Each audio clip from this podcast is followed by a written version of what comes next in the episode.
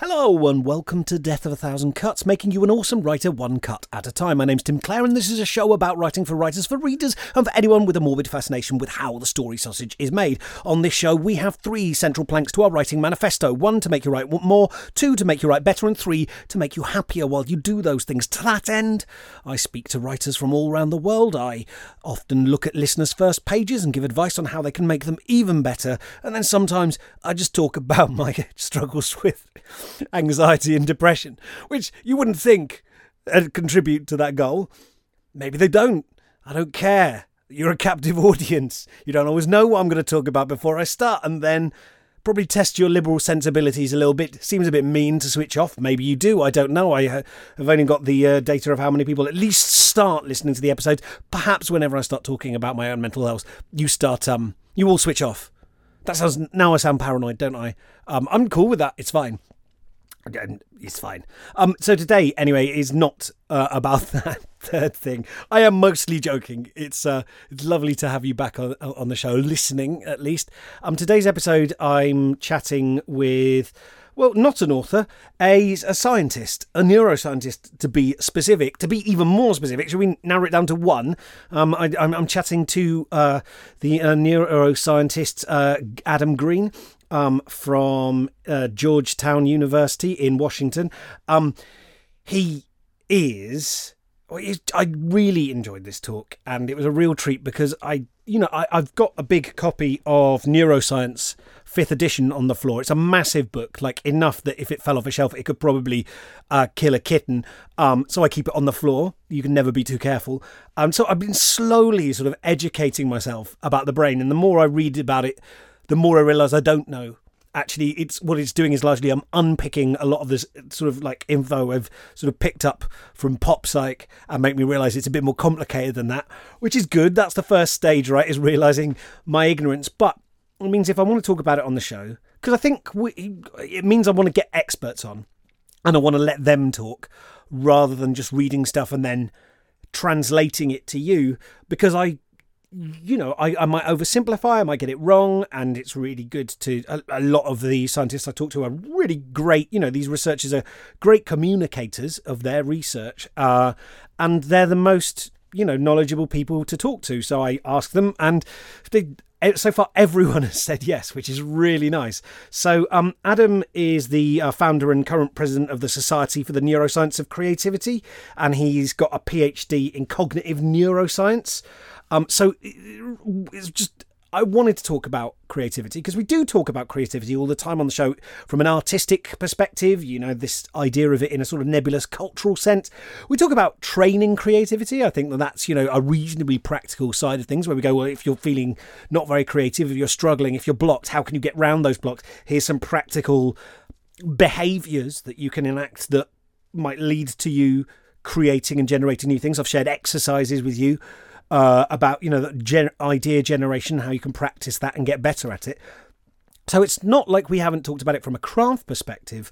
And sometimes we talk about it from a kind of psychological perspective, I suppose. Like, you know, if you're feeling in this kind of mood, you might be less creative. You might block yourself through anxiety. So we've talked about all those things. Um, but we haven't talked about it in terms of the neuroscience of creativity. And I think, and you may or may not agree with me, that the world of writing um, has a certain, if not aversion, then certainly mild suspicion around anything that l- looks like it might have some kind of like biological reductionism baked into it, you know, that might be saying this is actually, we can explain this all with electrical signals in the brain.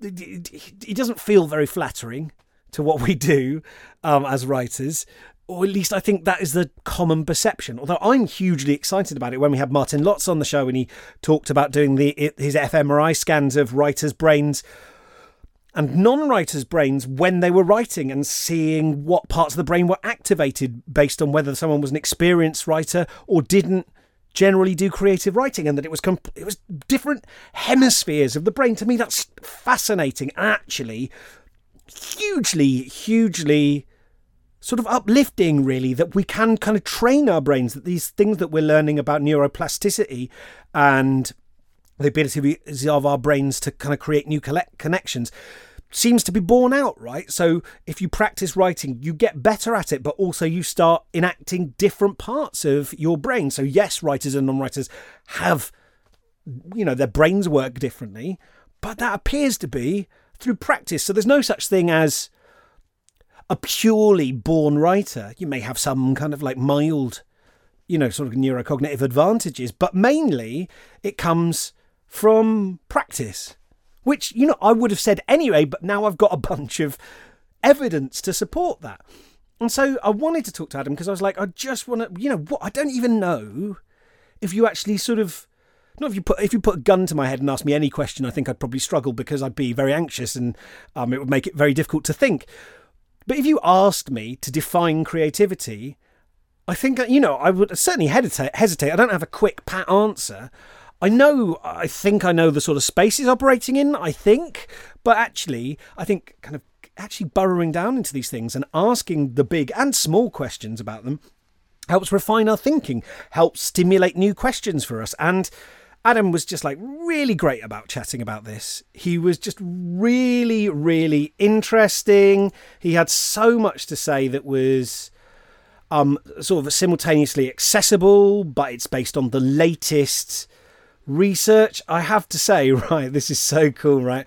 He um he uh, so his work you'll hear about this in the episode but I just like to give you some background he, he, so he studies the way that creativity sort of normally happens in the brain uh, which is sort of you know the uh, what's called the endogenous neural mechanisms so that's what's already going on in your brain when you have to be creative which as humans we all have to do um but then he also does work with exo- research and studies with uh, what's called exogenous neurostimulation. So basically, this is uh, brain zapping, is what he calls it. Um, transcranial direct current stimulation. So basically, it's like putting passing electricity through different parts of the brain to speed up the working of those areas to see basically if you stimulate that part of the brain, does someone then perform better in a creativity based task? Or do they perform worse in a creativity based task? And if they do perform better, then one can begin to hypothesize that maybe that is part of the brain that is partly responsible for some of the processes we bring under the rubric of creativity. So it's really fascinating.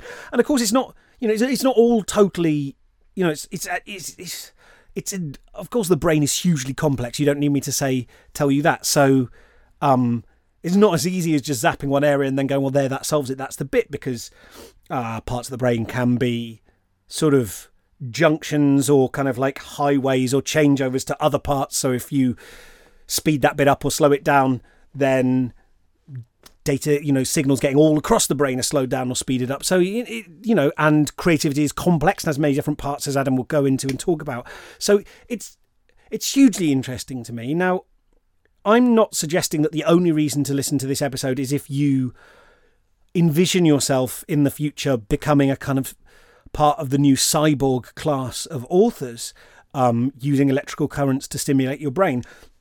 But the good news is, you know, like various part, parts of these you know creative pathways, their performance can also be improved through practice. That's how the brain's always worked, right? This is the famous dictum, what which you've heard on the show from various scientists already. But what fires together wires together. So we've got this idea that like you can use some of these things through practice, but what his work is doing is allowing them to kind of like isolate those areas in the lab. And also, I mean, the implications for this go they're they're huge, right? As well as sort of improving the function through uh, neurostimulation in a way that uh, might uh, make it easier for people to learn things or might improve their creativity on a short-term basis. It also means if you know we're also these things have implications for treating people with brain injuries of different types, right? To restore them to a sort of what you one would consider normal function. Now, of course, there's also the possibility of human beings overclocking their brains to uh, previously unachievable levels, but I don't want to like push this too far down the uh, the kind of evil scientist rabbit hole yet because I realise that's how supervillains are made. But it is really exciting, and we don't know all the implications of this. Now, my daughter Suki has been taking part in uh, neuroscience research at the at UEA at the University of East Anglia. So this is a particularly interesting area for me because I've got to go in and, and watch in the lab as she is um, hooked up there studying the development in sort of like children of um, working visual memory. So she's had these like great octopus like skull caps put on her that measure blood flow, blood flow through her um, through the upper part of her brain, and then sort of like a, a, a little screen that's uh, tracing her eye movement in response to different images, and all of these things. You know the the, the effects that they may have in sort of 10, 20 years, the discoveries that they allow are they're huge, right? Because being creative, you know, they may have um, applications in mental health. They may have applications right across the board. Like it's, I'm, you can tell, right? I'm so excited. I actually don't want to get in your way anymore, so you can listen to Adam talk about it. Um, and there are some direct implications for writers. And as Adam says, he does advise that you don't go and sort of try to build one of these machines in your garage, which is, you know, on a, you know, is theoretically possible, but when it comes to like applying electricity directly to your brain, probably not advisable to just gamble on the basis that you might get it right. Um, but these things are going are starting to come to market already. This technology, um, and so it is a brave new frontier in the arts and it, I'm just so thrilled that this is the kind of writing show where some weeks we talk about modal verbs and uh, we talk about adverbs and we talk about what's a good first sentence, and some weeks we talk about is it possible to pass a current through the brain that would help you solve plot problems? Um, using some kind of some kind of uh, apparatus developed in a lab this is the world we live in, and it makes me feel really excited to be able to share sort of Adam's um, uh, research with you, and also just give him a platform to reach lots of writers because this is you know, part of our jobs. I'm not going to go on any longer, except to say if you enjoy the show and you want to support it, then you can um, go and buy my book, the ice, the the honors, or the Ice House. The my two books. They're in two in a series. Um, I'll put links in the show notes, or you can support the show um, through my Ko-fi page, ko-fi.com forward slash Tim Clare. Drop a few beans in that, just helps me cover hosting costs. It's not sponsored, the show, so that's the only way I uh, uh, get uh, support to be able to continue it. And thank you, everyone who has done so. I should also say, um, Adam in the show mentions his sister, um, Leah, who uh, is a poet and has just um, she she's got a new book of poetry coming out, and she's not she's not just like she's not just any poet. And I'm not saying that not all poets aren't valuable, but um, she is um. Well, he'll you'll you'll hear him say, but um, she's just um received uh, a pretty pre- prestigious um, award, the uh, Walt Whitman Award uh, of the Academy of American Poets. So um, she's got this uh, collection coming out, The More Extravagant Feast. So if you enjoy what you hear from Adam and you'd like to sort of support him and support his sister, um, then there's a link in the show notes where you can go to pre order her new collection of poetry. A great example of uh, the fruits of creativity. Right. I'll get out of your way. Thank you for tolerating me this long and my incredible enthusiasm. Here's my interview with neuroscientist Adam Green. Um, so let, us just dive straight in with a couple of uh, big questions. Um, I, it would be really good to set our terms. What's your definition of creativity?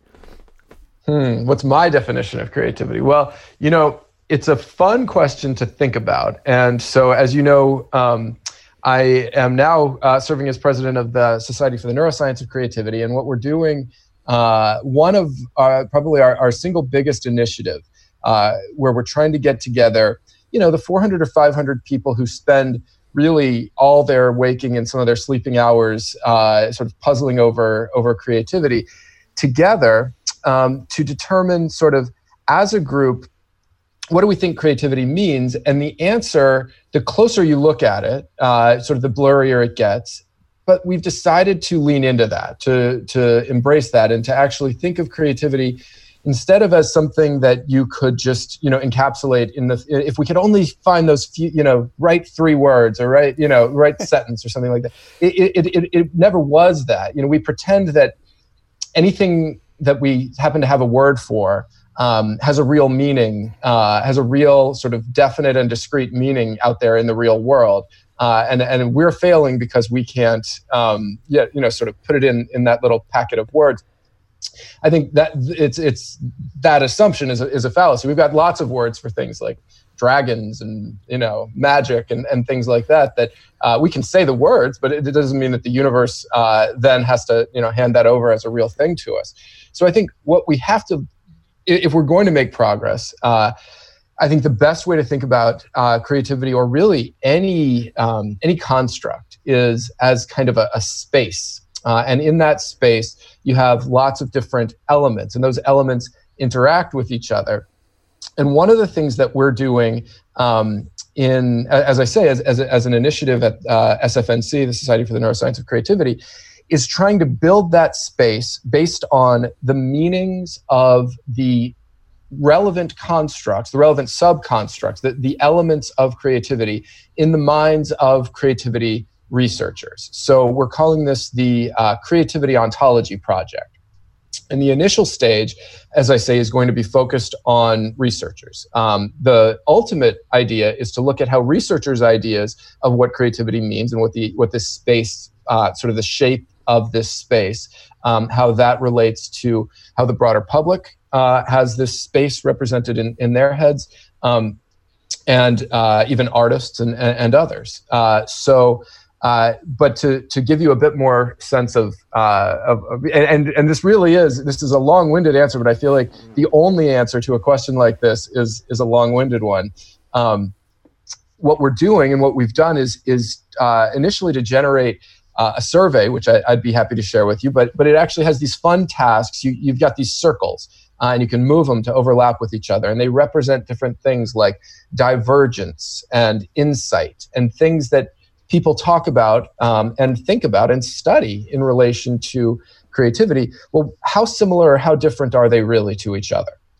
What do they have to do with each other? How, in a sort of uh, fancy um, statistical approach called a, a, a dissimilarity matrix, can we understand this multidimensional space that is creativity? And then at the neural level, can we look at studies that have been done on each of these constructs, studies on divergence, studies on insight, and look at how the neural activity is different and similar across these different these different subconstructs, these different elements of creativity.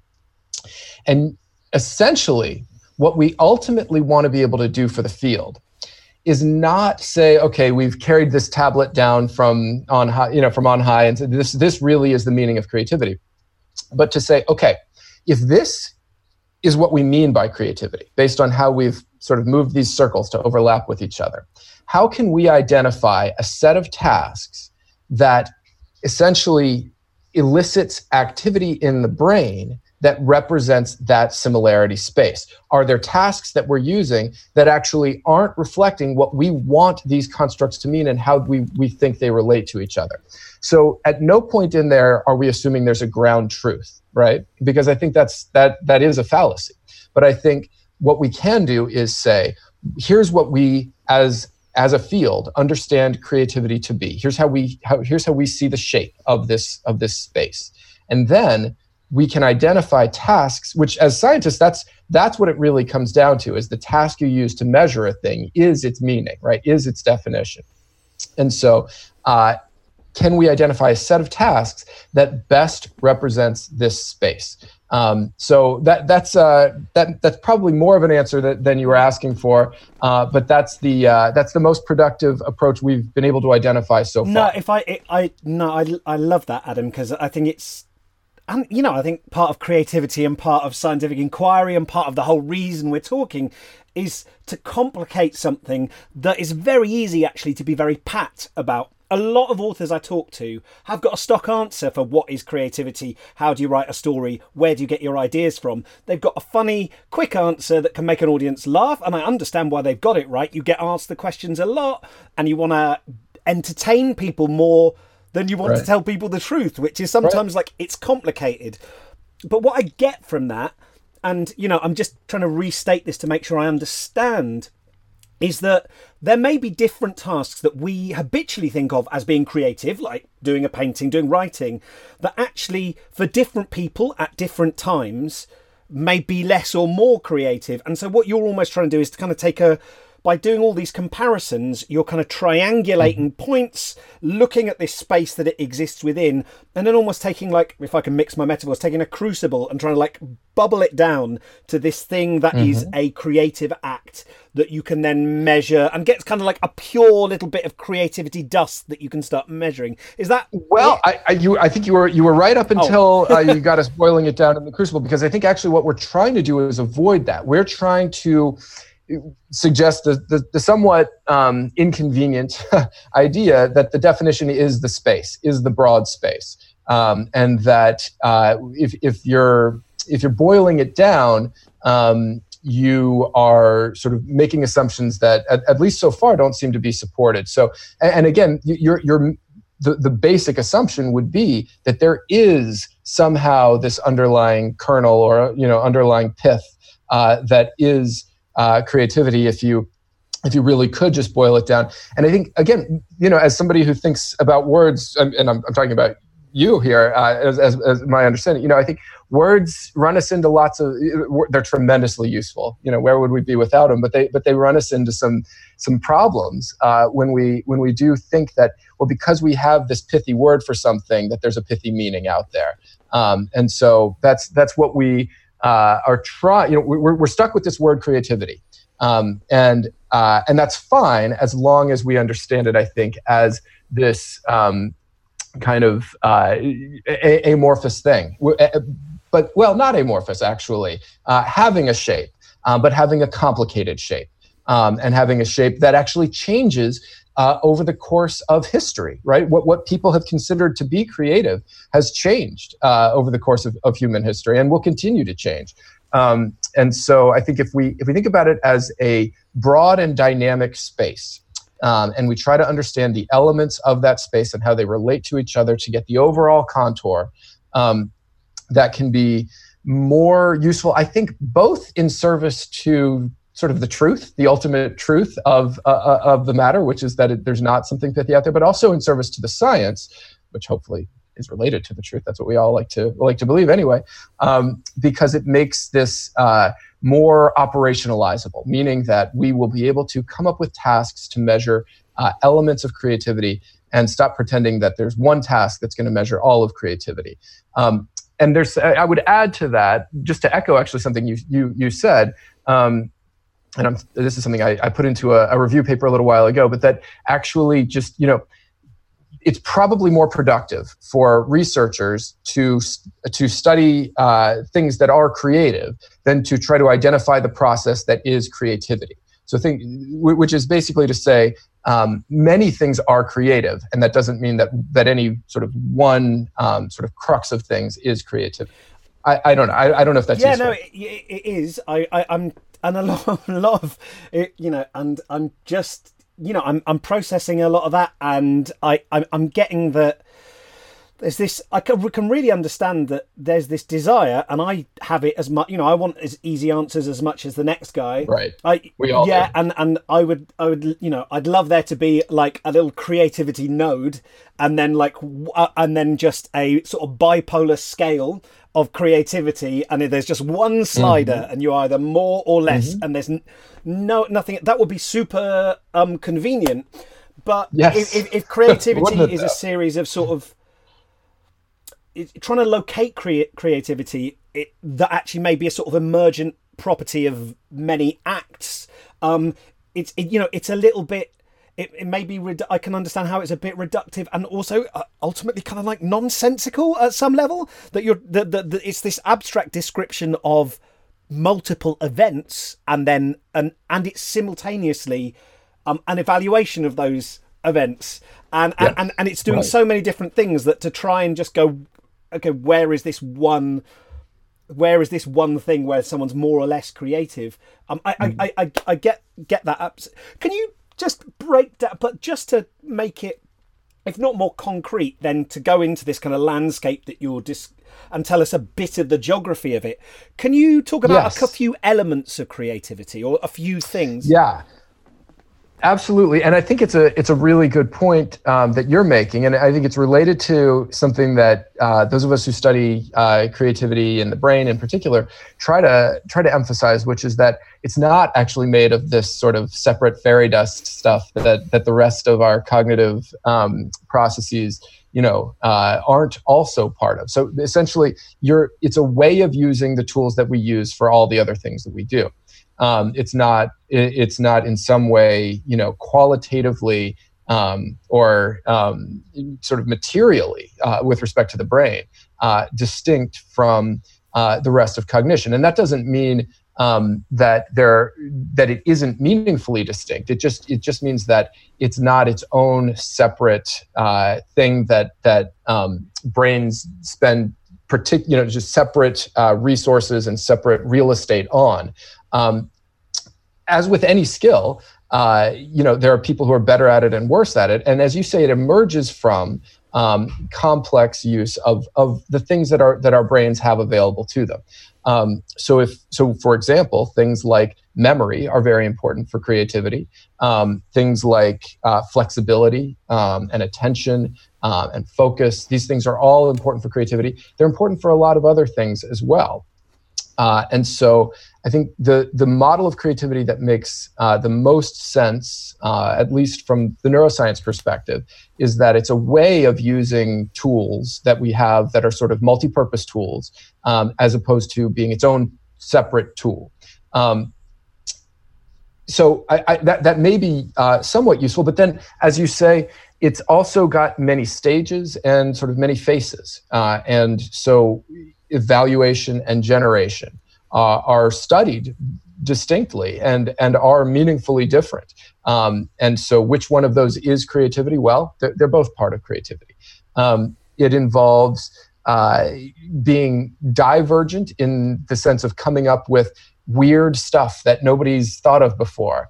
Um, but it also involves being convergent in the sense of choosing which of those things that you're, uh, you know, pondering or, or sort of uh, that, that your sort of wellspring of ideas uh, is presenting, uh, choosing which of those things actually uh, is most meaningful or mo- most, uh, most useful or most valuable depending on the context.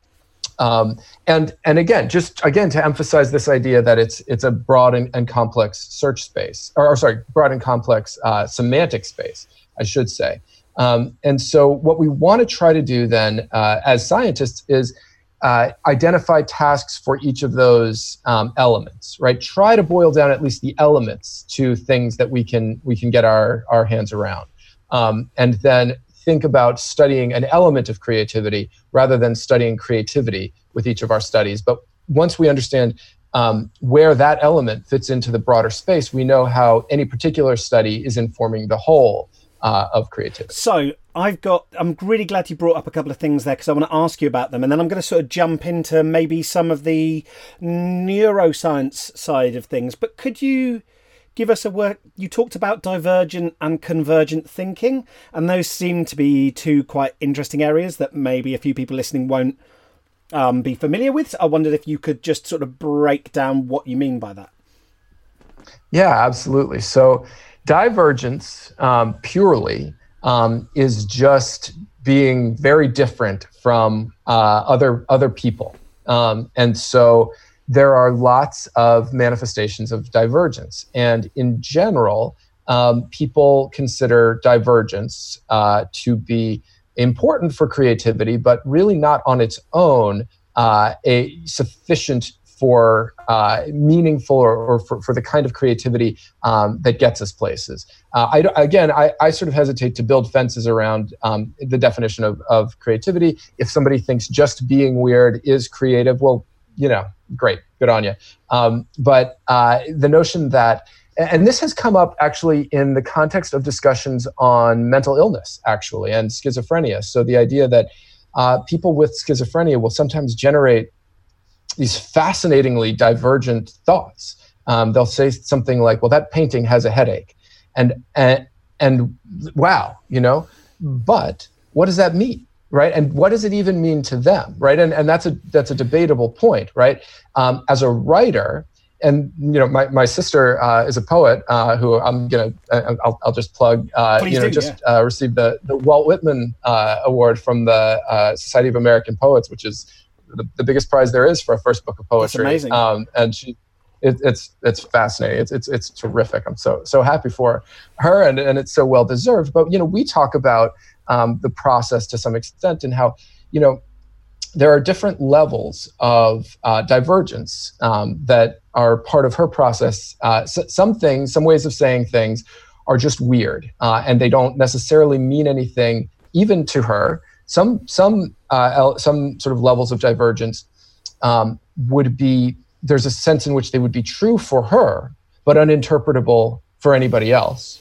Um, and then there's a level of divergence that has converged to a point where I can say this in a way that is not uh, cliche, right? That is quite different uh, from how other people might have described, you know, this same experience of, of joy or loss or whatever it is, um, but is also interpretable, meaningful uh, to others, and therefore sort of achieves my purpose of communication.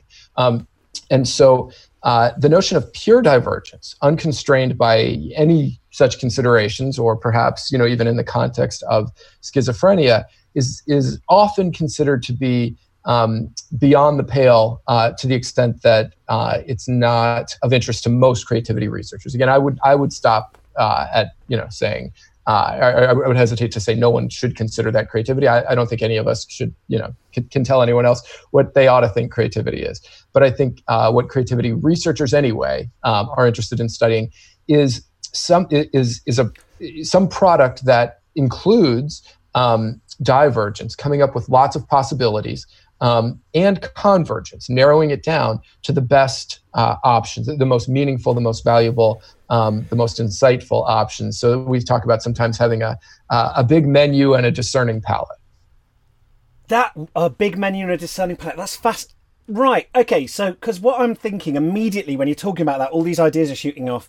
The idea that you could just design a bot that just comes out with sort of random strings of words, and that would be based, uh, pressed, you know, when compared against, you know, English standard English syntax, it would create divergent sentences, right? It would create things. It could say egg, spanner, grenade, and that would be that's a that would be that divergent. Is, you know, wrong. Yes. Yeah, yeah, but the uh, the question is when then what's the instrumentality of that what's the utility right. of it why are we putting those three things together now you know as a you know as a creative person if i see those three words together i go this is an error like at some level you know and this but i don't know like uh, the example i give is like my i was playing with my daughter uh, she's two years old and we were playing with her toys and she like walked to ca- she had a little farmhouse and she walked the cow up the stairs and put it in the bed mm. and i wanted to say no no that's where the man sleeps and then i was like actually this is a much more interesting story but crucially it was within these two bounds of this is like a living mm-hmm. she wasn't like putting the bed um in sort of like uh, below the stairs, not a very interesting divergence. Right. It was something where the farmer was going to come home and say, "Hey, what's going on here?" like, you know, there was a divergence that still followed some rules and then broke away from yeah. others. So, is that kind of the thing? I mean, it's not literally the thing you're talking about, but is that the sort of thing you're talking about? Very much about? so, yes. Um, and so. Uh, I, I, think that you know, well, so I've got a two-year-old also, uh, and so I get to see a, a lot of that playing out. Um, and and some of the things that they will generate are just eh, they're miracles. Like you, you, I couldn't have thought of that, right? I can't, I can't think of that anymore, right? There was a time when I, when I could have been that divergent, and and now I can't be. Um, but the process of, you know, also some of the things my two-year-old suggests, uh, particularly when it gets to be snack time, uh, don't don't really make any sense in the real world. So um, I think that uh, that combination of divergence um, with uh, meaningful constraint, meaningful selection, meaningful filtering. Um, is what uh, is is often thought of as leading to sort of the the best or most interesting uh, forms of, of creativity. Um, and we've got different ways of, of, of studying that, and none of them are none of them is perfect. But yeah, sorry, go ahead. Oh, I was just going to say, I was what because this then the way we're talking about that this that two year olds seem um, more creative in many ways than adults, and you talked about it being lost, and one of the conventional explanations that I hear, and I'm not saying it's not true, it's just one that I it's a kind of a naive one that comes from people's hunches is that what happens is we are children and we're kind of free and then we go into society or we go into schools and they teach us rules and we're sort of constrained by people who don't want us to think because society wants to shut that down because imagination is bad. um, I've, I've like I've never actually directly ex- conscious of experiencing that, but uh, is is that you know, my daughter's actually just started saying "I don't know" in answer to things rather than just guessing, mm. and I wonder is is that a socialized thing, or is there some kind of uh, neurocognitive? Um, I'm going to just throw out terms like neurocognitive as if I know whether that's I'm a, that's a real word. Properly. Cool. Yeah. Um, is is that a developmental thing? Sure. You know, is there part of the prefrontal cortex that is is restraining things, or is it just because you're we're scared that our friends are going to go? What are you talking about? Well, those are the same thing, right? So that oh. being, being able to be scared that your friends are going to say that uh, come is because of the development of, as you say, in, in many in many instances, prefrontal uh, development that that give us this sort of uh, top-down uh, social cognition uh, top-down sort of understanding of rules and constraints. So yeah, those are two ways of, of saying the same thing, and they and, and and it's and it's the right thing in in uh, at least yes one meaningful sense. But I think um, the idea is that um, we I, the and where I would would just sort of uh, revise the wording a little bit is that is the notion that okay we become less creative. Well, we do probably become less divergent. Um, I don't know on balance that that makes us less creative in, in meaningful ways or that it has to, because I think many of us, uh, you know, uh, hold on to a lot of our, uh, our, our, childlike uh, divergence um, and uh, lose some of it for sure, um, but uh, manage to, to carry enough of it with us um, to have these sort of mischievous, interesting ideas uh, and yet be able to shape those in ways that um, you know you get to, to do a real job uh, in the real world or, yeah. or, say things that might mean something to other people uh, in the real world so i don't know I, I think we become differently creative but uh, on balance probably uh, more meaningfully creative uh, as we grow or at least we can um, you know, you, you, brought up kids. You also brought up uh, bots, right? And, and I think that's actually uh, an interesting thing to consider as we move forward, uh, both in sort of uh, society and in, and in science, um, that you know machines now are better than brain uh, than brains at, at, lots of things. Um, and so, to some extent, as that changes, the value of the human brain changes. I, I don't know that it, uh, on balance, has to be greatly diminished, but it does change because many of the things, you know, uh, my, my, grandfather had a prodigious memory. Uh, he was a lawyer. He could remember case law. You know, in, it was fascinated people. He was at the top of his class in Yale Law School, and you know, uh, was uh, did tremendous uh, pro bono work. The thing that made one of the things that made him so effective was just this memory he had. Um, well, now uh, someone with the the memory of my grandfather is far less uh, not maybe not less unusual, but but that is a less valuable tool because everybody's got Google Scholar, everybody's got you know uh, machines that are their memory, uh, and so that skill uh, is less differentiating, is less sort of value added um, as something that the human brain uh, can contribute. But creativity emerges more and more as the thing that uh, AI is not doing well, is not doing nearly at uh, human levels, and, and, doesn't really have prospects for doing um, at human levels. And so, I think as we as we move forward uh, there will be more and more value uh, placed on creativity and on fostering creativity in uh, education um, and uh, sort of valuing the creative types um, because most of the rest of what we're good at um, on, on you know in, in the current uh, landscape we're really not that good at anymore. Can i ask a couple of things about maybe i'm sort of jumping ahead too too far but actually I, I, I think you you mentioned memory, flexibility, and attention as three traits that are, I guess, uh, associated with or that you, you, you sort of see as being part of creative processes.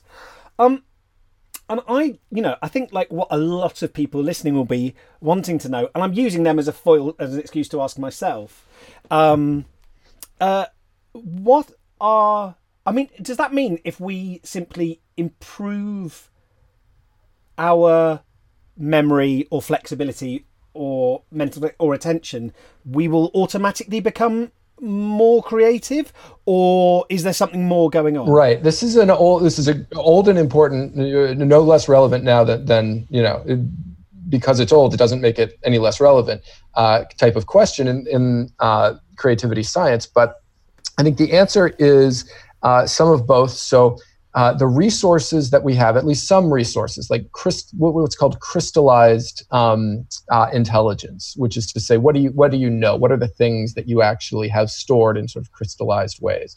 Um, so memory.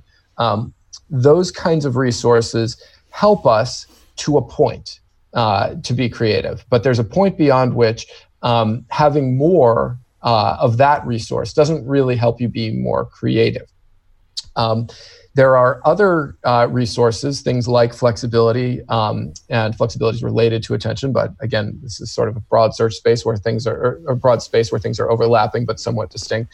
Um, and then the ability, and this is something that we've studied in our lab, the ability to integrate uh, different pieces of uh, information. So it's not just that you have the information, but it's how you put them together, how, how you put the different pieces together, how flexibly, uh, how fluidly, um, how readily you can do um, that sort of integration and recombination uh, that determines a lot of, uh, of creative ability.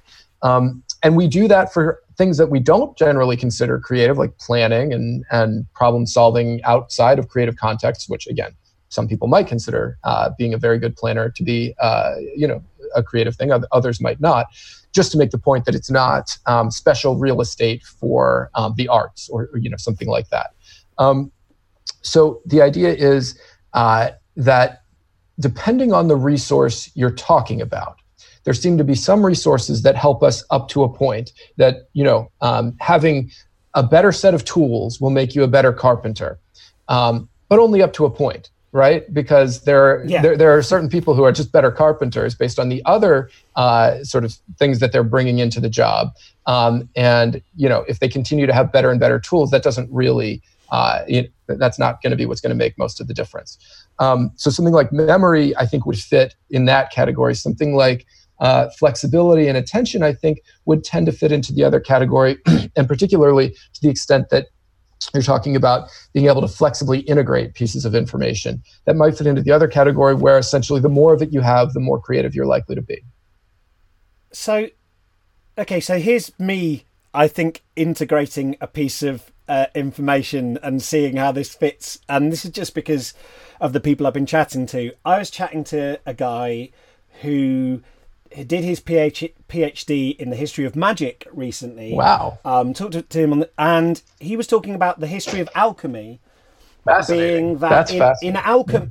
In alchemy, whenever you learn something new, a process to change one base metal into another thing or whatever, the idea is that because in alchemy, everything is part of the universe. Whenever you learn one thing, you you're under you've learned something about the universe and you can then you then whenever you try to learn something else your knowledge is increased because you now have this new paradigm to look at other things so you're, I, that's what i sort of got partially from what you're saying that that um, that ability to take knowledge from one area, like, oh, this is how, say, the engine of a ship works and apply that in another situation mm-hmm. when you're mm-hmm. trying to, I don't know, fix a squeaky hinge on a door or get a team to run smoothly, and your brain uses one paradigm as a kind of metaphor to reorganize a completely distinct or only semi-related piece of information. Is that sort of one of the skills you're talking you about? said it, Tim. Yeah, and and actually that is something that our lab in particular has been very interested in studying over the last decade or so. Is this notion of analogical creativity. So, uh, creative reasoning in the form of analogy. So, uh, I know this one thing, I have to solve this new problem. Or uh, I see these two things um, out of a broader set of 100 things, and I find those two things that fit together to make a meaningful analogy. Or, and to bring this back to, uh, to more sort of uh, a writerly space, um, it, the, a, a meaningful metaphor right that, that i can yeah. describe this emotion this experience based on something you know really tangible you know the, the feel of a cold spoon or something like that you know that that is going to convey that emotion it's not the emotion itself um, but but it, it is a, a metaphor which essentially uh, boils down to if you if, if you want to make metaphors much more boring and sort of figure out sort of the information structure they, they boil down to analogies which is to say uh, that the, the relation between things on one side of the analogy fits the relation between things on the other side, even if the things themselves don't look or feel or sound or smell like each other. Um, and that's something that really does seem to be uh, one of the main engines for creativity in the arts, certainly in writing, um, but even in, in industry and science. If you look at, you know, there's sort of books and books on these breakthroughs that people have made in science. Steve Jobs and other people, you know, talk about this in, in industry. You know, where where do these really good ideas come from? Well, they come from, in many cases, uh, putting together elements that uh, of knowledge that seem very far apart. And so, one of the things that that my lab studies is this notion of connection across semantic distance. Uh, this idea of uh, things seeming different, so therefore having semantic distance, um, but actually at an underlying level being meaningfully similar. And the ability to put those things together is a, is a hallmark of creative thinking. Um, and one of the things also that we've been able to look at with that, which I think is, is encouraging and again sort of adds to the, the complex landscape of creativity, is the notion of creativity, and in this case, uh, creative reasoning across semantic distance, making these connections, just as you described, um, being something that's actually fairly dynamic. So I think uh, one thing that's maybe useful uh, for, for folks to understand about the history of creativity research is that it has often followed the intelligence research. And the intelligence research has often said, well, you get a score. You know, this is how intelligent you are. You get this number. You take this test, you get this number. Uh, somebody else takes another takes this takes the test, and they get another number. Um, and then that's just you know yours, and, and it's just you know uh, sewn to your chest for for however long you know uh, as a static trait. But one of the things that is happening now in creativity research, which is really encouraging, and I think a lot more useful than just knowing what your number is, is the study of creativity as as a state, as a dynamic state. Uh, and I think this is something that that's exciting um, and that we've all sort of experienced. So it's puzzling that the research has been, to some extent, uh, a bit behind um, the common experience on this. Uh, not to say that no one's ever looked at this, but it's really just kind of picked up steam more recently. The notion that um, sometimes even the most creative people are thinking about very mundane things and thinking in very mundane ways. Uh, and sometimes otherwise very mundane people have very creative ideas. Um, and so you, creativity doesn't function as this sort of one static number. It functions uh, as something dynamic um, across time within an individual's life, and, and, and it changes based on context. Um, and one of the things that's been really exciting in creativity neuroscience is to look at sort of what happens? What what are your creative juices made of? You know people have these because this is part of the, the common experience we have these terms in the parlance like well get your creative juices flowing or put your thinking cap on. Well you know that's made of stuff in the brain. That's the renewably radical thing about being a neuroscientist in any field is that all of these things that feel so uh, so sort of ephemeral ephemeral and, and, and, and evanescent they're made of stuff. And that you know to many of us is actually more beautiful than the notion of sort of a, a non-reductive magic explanation, the notion that that these fascinating, beautiful, soulful things can be built um, of human. Uh, of human material uh, is, is, is even more fascinating, more aesthetic. Uh, maybe a separate point, but the notion that we can watch what happens as people think, go from thinking less creatively to more creatively and understand how the brain accomplishes that. And then, and this is where it gets very cool, it's not just for our own edification that we would be observing that change. We can then apply that knowledge to help people think more creatively. And in particular, our lab and other labs have, because of uh, about 10 years of observing changes in creative state, been able to identify targets in the brain that can be helped along with safe amounts of electrical current um, so what we call, you know, it's a very technical term, brain zapping, um, with uh, transcranial direct current stimulation, and there are other methods as well, where you can essentially say, okay, if we see that the ability to ramp up activity in this part of the brain is predicting how much more creative people become when they when they try to think more creatively well then we could say well what if we make it easier? What if we facilitate that ramping up in that particular part of the brain. And then we ask people to think more creatively. And what we found is that it works is that people get to higher reaches of their creative potential uh, when we zap the brain in these very sort of uh, targeted ways. Um, so i think to some extent uh, i mean to some extent that's just that's just plain exciting.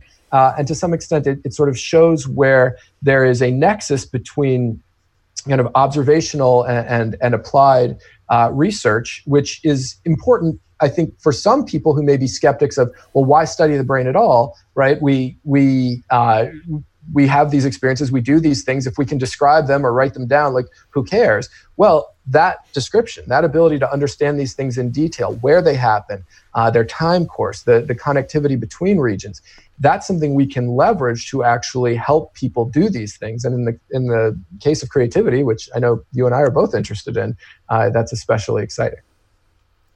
Well, Ad, see, this is the thing, Adam. That I really, I'm so glad you brought this up because now I'm the questions that I want to ask are, what regions, uh, what are these regions that you are targeting with electric current, and is it all stimulation, or are there some areas of the brain that you want to quieten you know are there any bits that are sort of executives that you need that it can be because i mean like a classic thing in um, creative writing literature has been this idea i think it was like 1934 35 in becoming a writer this theory that there are two m- writing modes or there are you're training two hmm. writers mm. and one is the kind of the creative one that just comes up with ideas that generates ideas and then the second is this kind of like executive mm. mode that then comes in and edits and is this kind of uh, balancing force that that says okay thanks for the shortlist but now i'm going to get rid of all this stuff that is too divergent right. and i'm going to so i was just wondering is it all what areas and um is it all boosting or are there some bits that benefit from being sort of um, I don't want to use suppressed because that sounds sinister, no, but just Yeah, no, it's not. It doesn't sound sinister to me because uh, suppression is a term that we, we use in, in, in the brain or, or inhibit, uh, inhibition. Um, and you're, I think this is a, is, is a very um, uh, inf- well informed question. I, I, think a lot of people don't consider that aspect of it. And I think one of the things to say about uh, the research that's, that's being done on this is that it has to be informed by those considerations because more is not always better in the brain. So there are complex interactions between different regions for any task um, where they uh, inhibit and disinhibit and um, uh, sort of su- support act- activation across across regions. So you're you're getting into this this complicated dynamic. Like you know, imagine a group of any you know 40 people talking to each other. You know, having all of them talk more is not going to lead uh, to, to anywhere good. Um, so uh, that's why actually it's so important to have studied uh, the different sort of contributions of different regions, the network dynamics of, of these regions, um, because to some extent our tools are somewhat crude. So we need to, for example, in the work that, that we've done so far, we were really focused on identifying a region that we could uh, stimulate, that we could facilitate, in which not only is it the case that more is better, but that changes from less to more over relatively brief or acute periods uh, are associated with um, changes in, in performance. Um, and so the region that we've uh, primarily focused on, although our research is now expanding out from here, uh, is a region at the far front of your brain um, called frontopolar cortex. Uh, primarily uh, based on, on the work that we had done with functional magnetic resonance imaging uh, brain scanning, uh, primarily on the left side, um, that's been associated with these increases in creative thinking um, when people try to think more creatively, especially in the context of this creative analogical reasoning. Um, and so what we found again there is that in this one case, this isn't always the case, exactly as you as you suspect. In this case, more seems to be better. More seems to be more activity seems to be predictive of of better performance, um, and that change from less to more over a relatively acute period of time is predictive of these changes in dynamic state creativity if we were just to start zapping lots of places involved in creativity because creativity happens you know in a broad network uh, across the brain and, and that network changes based on the particular task um, you would get all sorts of unpredictable things happening uh, and certainly not all of them would facilitate or help help creativity um, so right frontopolar cortex uh, is, is a region uh, to answer your question uh, that certainly not the only region but related to some of what we had talked about earlier, it's a region that seems to be very involved with integrating different pieces of semantic information. Not only when people are doing creativity tasks and people do sort of economic decision making tasks, uh, this region is integrating the different pieces of information that they have to consider. Uh, but this uh, integrator um, seems to uh, certainly be important for the kind of creativity that we care about and uh, greater activity and, and increases, it sort of acute increases in activity, um, presented a pretty clear hypothesis for well, if we can help this region along, maybe we can uh, improve this this kind of creativity. Certainly, as I say, it's not the only region involved. You've got um, all the, the regions where the semantic representations live and are stored. You've got different regions that are important for attention. Um, you've got other regions. Uh, there's been a lot of work recently on uh, an area of the well, a set of areas of the brain that's sort of loosely referred to as the default mode uh, network, where um, essentially all we know about that region, it, uh, it, all we solidly know about that region, is that the the the harder you're thinking, the more effortful the cognition, the less the activity in that region. And there are a few explanations for what might drive that actually. Um, but one of the things that has been observed is that um, activity in that region, but also connectivity of that region to other more uh, prefrontal areas, um, areas in uh, temporal and parietal cortices, um, have been uh, a, you know, that that individual differences in that connectivity have been tied to individual differences in creativity. So one of the things that we are actually interested in expanding to now is not just zapping of individual regions, but actually trying to facilitate communication between regions. And then there and there are tools that allow us, again, in fairly crude ways, um, to do that between uh, areas or, or between sort of sub networks um, that are involved in creativity. So uh, we'll we are now ramping up a study where we're using uh, transcranial alternating current to sort of uh, get essentially all these regions on the same uh, wavelength uh, basically on, on uh, to entrain a certain um, frequency um, that we can use to couple uh, these different regions together so that their communication is better. To say, okay, uh, if we think of creativity as a network, one thing you can do is facilitate uh, a, particularly valuable node in that network where we think more is better. But another thing you could do is to actually facilitate communication across the network. Um, so that's one of the one of the things we're trying. But again, all of that comes out of observation, right? You have to observe how and where this is all happening, and once you've got a pretty good handle on that, you can test these ways of, of boosting it. Yeah, I mean, uh, yeah. That, I mean, that's. I suppose that's the ethical way of doing it. You could, if you weren't, if only you weren't, if only you didn't have these ethics and you know human welfare to care about, you could have just gone you, in. You could, but you'd probably waste a lot of time, even just from a coldly, you know, pragmatic standpoint. But so, so just because I, this is what really interesting to me because I have, I suspect, I haven't had my brain scanned yet. My daughter actually had an MRI scan. She's part of a um, a research study on brain development at the moment last week, oh, so I got to see it being done last week. Um, but I suspect I I have a uh, an anxiety disorder. I have a panic disorder. I suspect I have a hugely overactive amygdala and an intense amygdala volume mm. that would um that baffle and appall neuroscientists. Um, and also I'm a you know I'm a writer and I so I've, you know it, things about brains. This is one of the reasons I sort of started on this whole uh, I, I won't glorify it as a quest, but um, I'm, I'm really interested because you talk about the default mode network. Now that is associated with things like daydreaming, sure. I yes. assume, mind wandering, it's lack yeah. of focus. But at the same time, my understanding is that time spent in the default mode network is also associated with people who are spend more time in it tends to be more depressed. Ruminating. It might be yes. associated with kind of like rumination, yeah. which I've talked to with a couple of other uh, social psychologists and neuroscientists about. So the issue is because again you talked about right at the beginning about schizophrenia mm. being mm. associated mm. with divergent thinking mm-hmm. i would like to be less mm. anxious mm. and i would like to be a happier more focused person at the same time there has often been talk of associ- correlations between elements of mm-hmm. um, mental illness mm-hmm. and creativity or artisticness. Yeah. Now, that has largely been sort of anecdotal mm-hmm. in the past, or when it's discussed in the arts, it's really people just going, "Look at this! Look at Victoria! Uh, look at uh, Virginia right. Woolf! Sure, she was ill." Yeah. But but you're saying that spending time in the default mode network increases creativity, and the stronger the links between, the better it can talk to each other. I guess when just to explain to people when you're talking about that, you're talking about the, I guess, conductivity yeah, between the different exactly. parts. That's is that right. right? So the signals can move quicker, right. and that's what the electric current does. But at the same time, it's associated with rumination.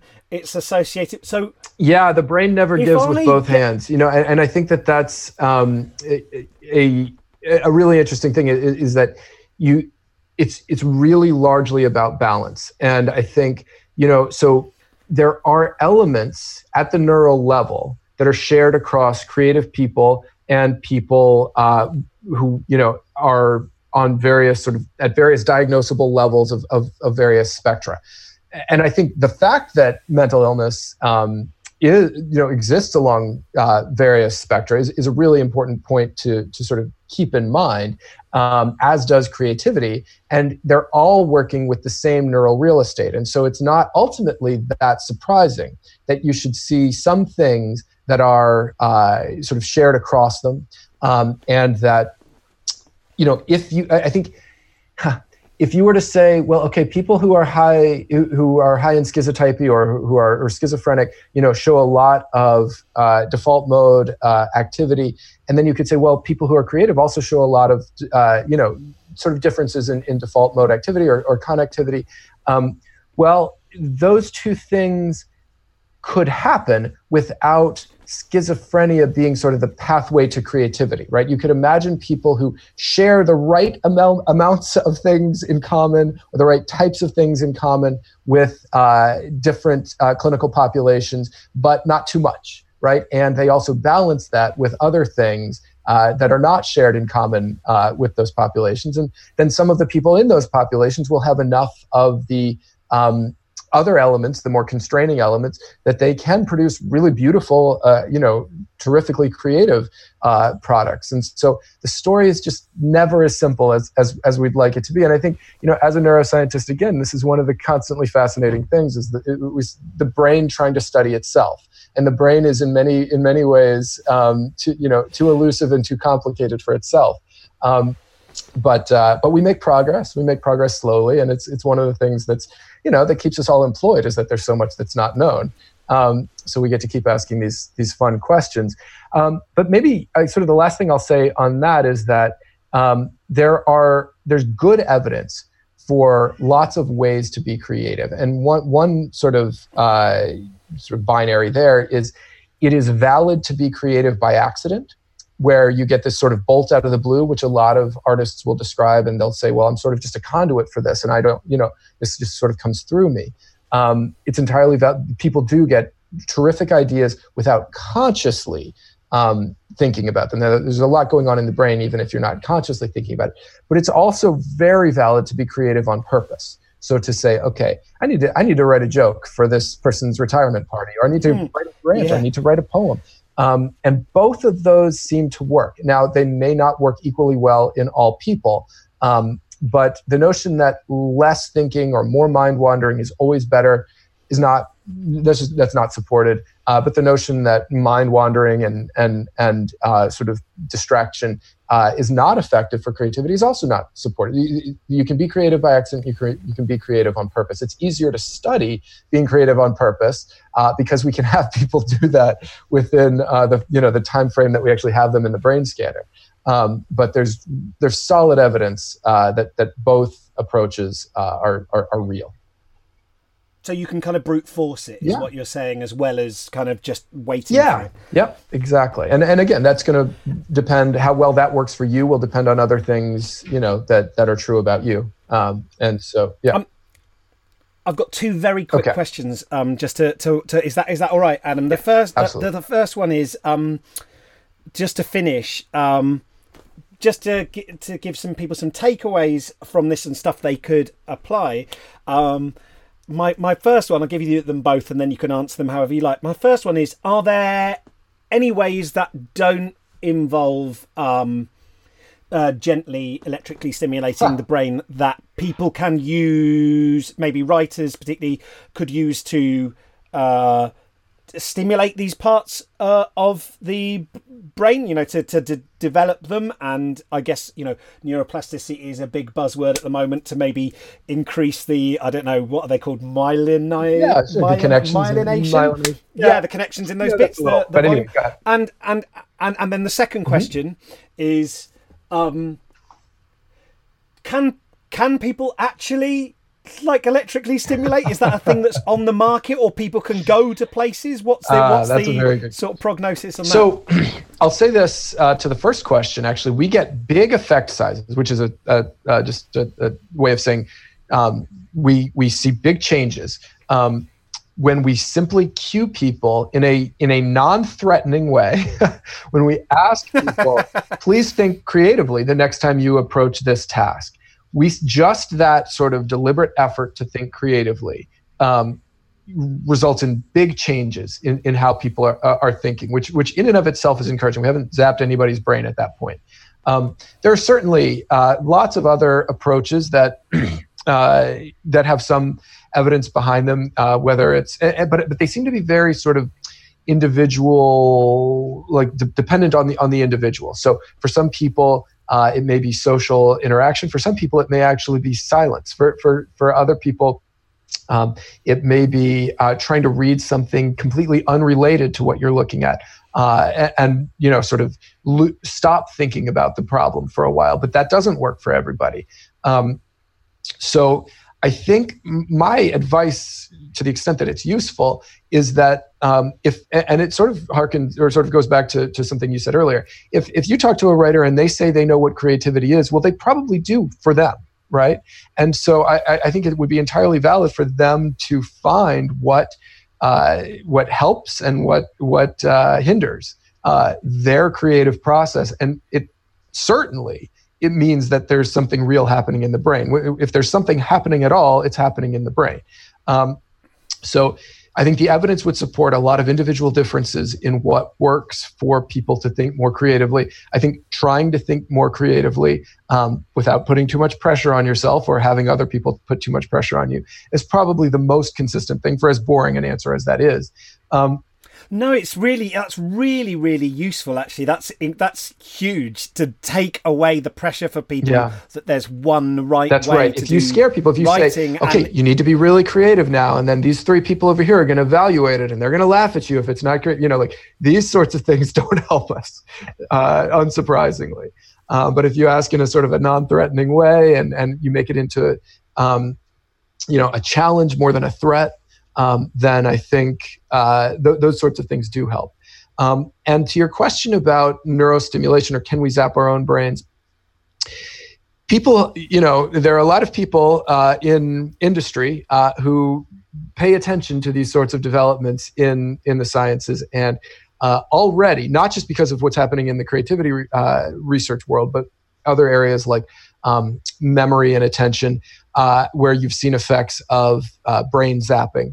Uh, there are already online. You can buy these these devices uh, to zap your brain. Now, I what it's really important to be very careful about that because when we do it in the lab, we are very careful and we have uh, expensive equipment that allows us to target exactly where we are trying to zap. And as, as we talked about before, more is not always better in the brain. So if you just strap something on your head, which essentially, I mean, you could build in your in your garage with a, a nine volt battery and a couple of wires. You shouldn't, really, you shouldn't.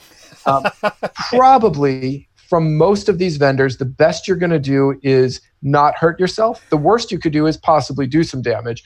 Um, and in terms of effects on performance, you may well see some effects on performance, but they may well be placebo effects. And that's actually something when we study this in the lab that we have to be very careful about. We're hooking people up to this brain zapping device, and everybody thinks, oh, when I'm hooked up to this, I'm a, I'm a super genius.